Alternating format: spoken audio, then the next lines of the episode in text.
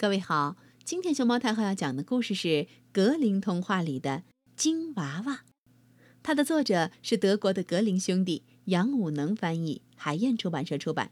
关注微信公众号和荔枝电台“熊猫太后摆故事”，都可以收听到熊猫太后讲的故事。从前有个穷丈夫和穷妻子，他俩除去一间小茅屋，便什么都没有了，单靠着打鱼为生。穷的吃了上顿没下顿，可是有一天，丈夫在河边撒网，一网拉起来一条鱼，浑身都是金子的。他正望着鱼吃惊，不想鱼却开始说话了：“听着，渔夫，你如果放我回江里去，我就把你那小茅屋变成一座华丽的宫殿。”渔夫回答：“宫殿对我有什么用？我连吃的还没有嘞。”吃的我也让你有，金鱼继续说：“宫里将摆着个大柜子，你打开柜子就会看见里面有一碗碗好吃的东西，要多少有多少。”要这样吗？渔夫说：“我也可以满足你的心愿。”就这样，金鱼说：“只不过还有个条件，你不能向世界上任何人透露你的幸福是哪儿来的，不管这个人是谁。”你要说出一个字儿，就一切都完了。渔夫把这奇怪的鱼扔回水中，走回家去了。在从前立着他那小茅屋的地方，眼下果真伫立着一座大宫殿。他睁大眼睛望了一会儿，才走进去，看见老婆穿戴着一身漂亮衣服，坐在一间华丽的房子里。他满脸喜气说：“当家的怎么一下子变成了这样？我真高兴呢！”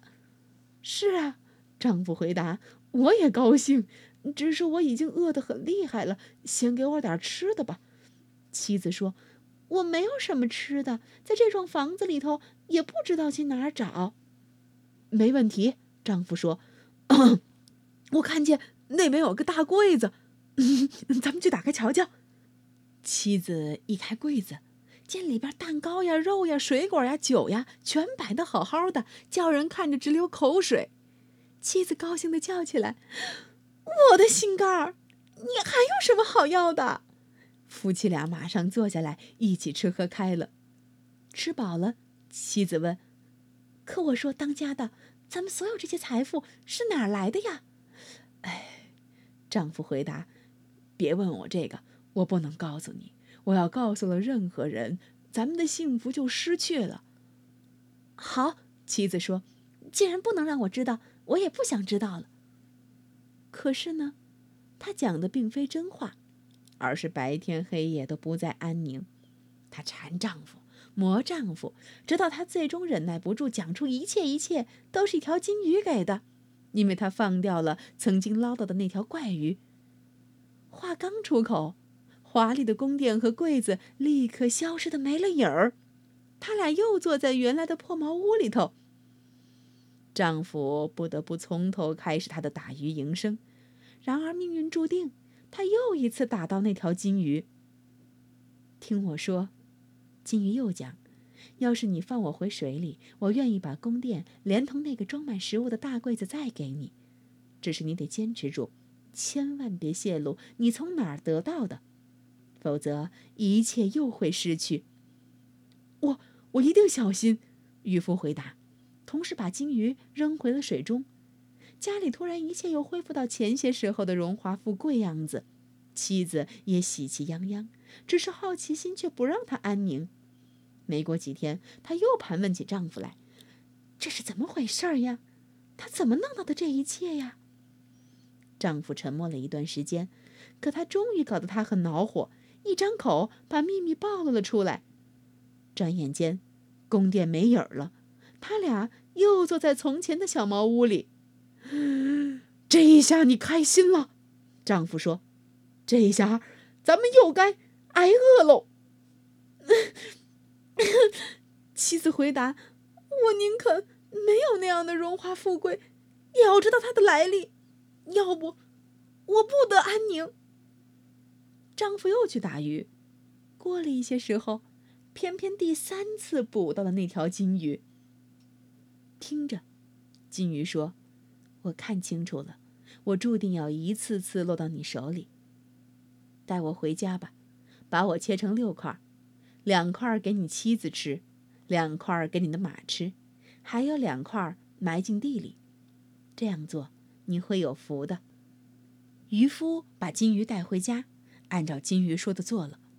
于是埋在地里的鱼块长出来两颗金百合，那马产下了两只金马驹，渔夫的妻子呢，则生了两个纯金的娃娃。两个娃娃慢慢长大了，魁梧而又英俊。两颗金百合和两匹金马驹也随着长大起来。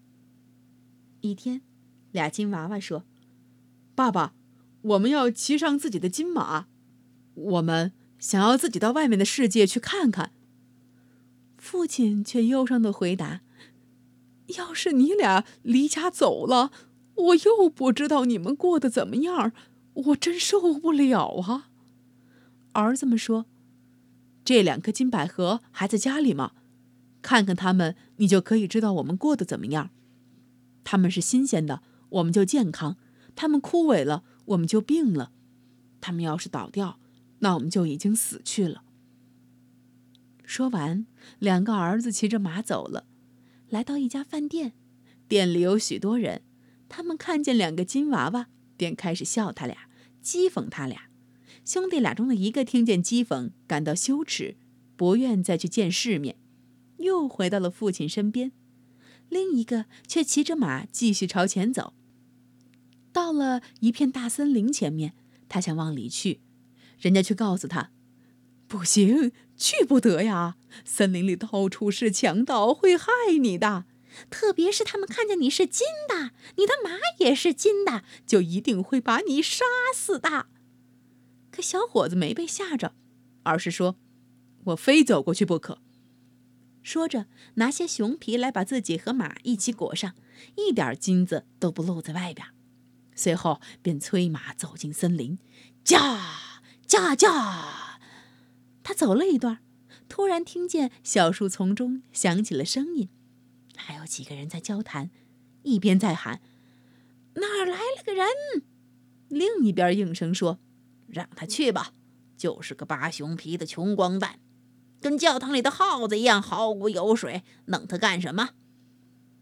就这样，金娃娃侥幸地通过了森林，没出任何事情。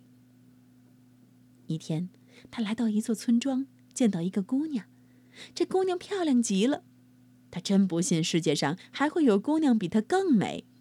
他非常非常喜欢这姑娘，就走过去对她说：“我打心眼里爱你，你肯做我的妻子吗？”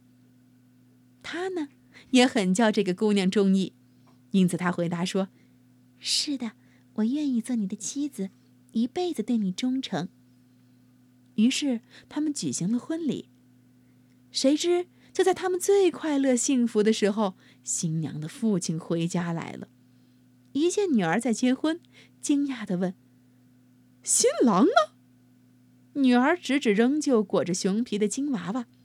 父亲一见大为恼怒，说：“一个披熊皮的穷鬼，永远别想娶我女儿！”说着就要去杀他。新娘苦苦哀求父亲说：“他已经是我的丈夫，我打心眼里爱他呀。”终于，是他父亲心软了，可老头子到底还是想不通。第二天一大早，想去看看女婿是否真是个下贱的穷叫花子，哪知道他一看，却看见床上睡着个英俊漂亮的金小伙子，熊皮脱下来扔在了地上，他连忙退回去，心想：好在我息了怒，这要不然就干了大傻事儿喽。当时金娃娃还在做梦，梦见他正追赶一头美丽的梅花鹿。早上醒来，便对新娘讲：“我想出去打猎。”新娘很担心，求他留在家里，说：“你很容易遇到不幸呀。”金娃娃却回答：“我一定得去。”他起床后向森林里走去，没走多久，面前果然出现一只高傲的梅花鹿，跟他梦见的一模一样。他举起猎枪准备射击，梅花鹿却飞快跑了。他跟踪追着梅花鹿，跳过一道道壕沟，穿过一丛丛灌木，追了整整一天，仍不知疲倦。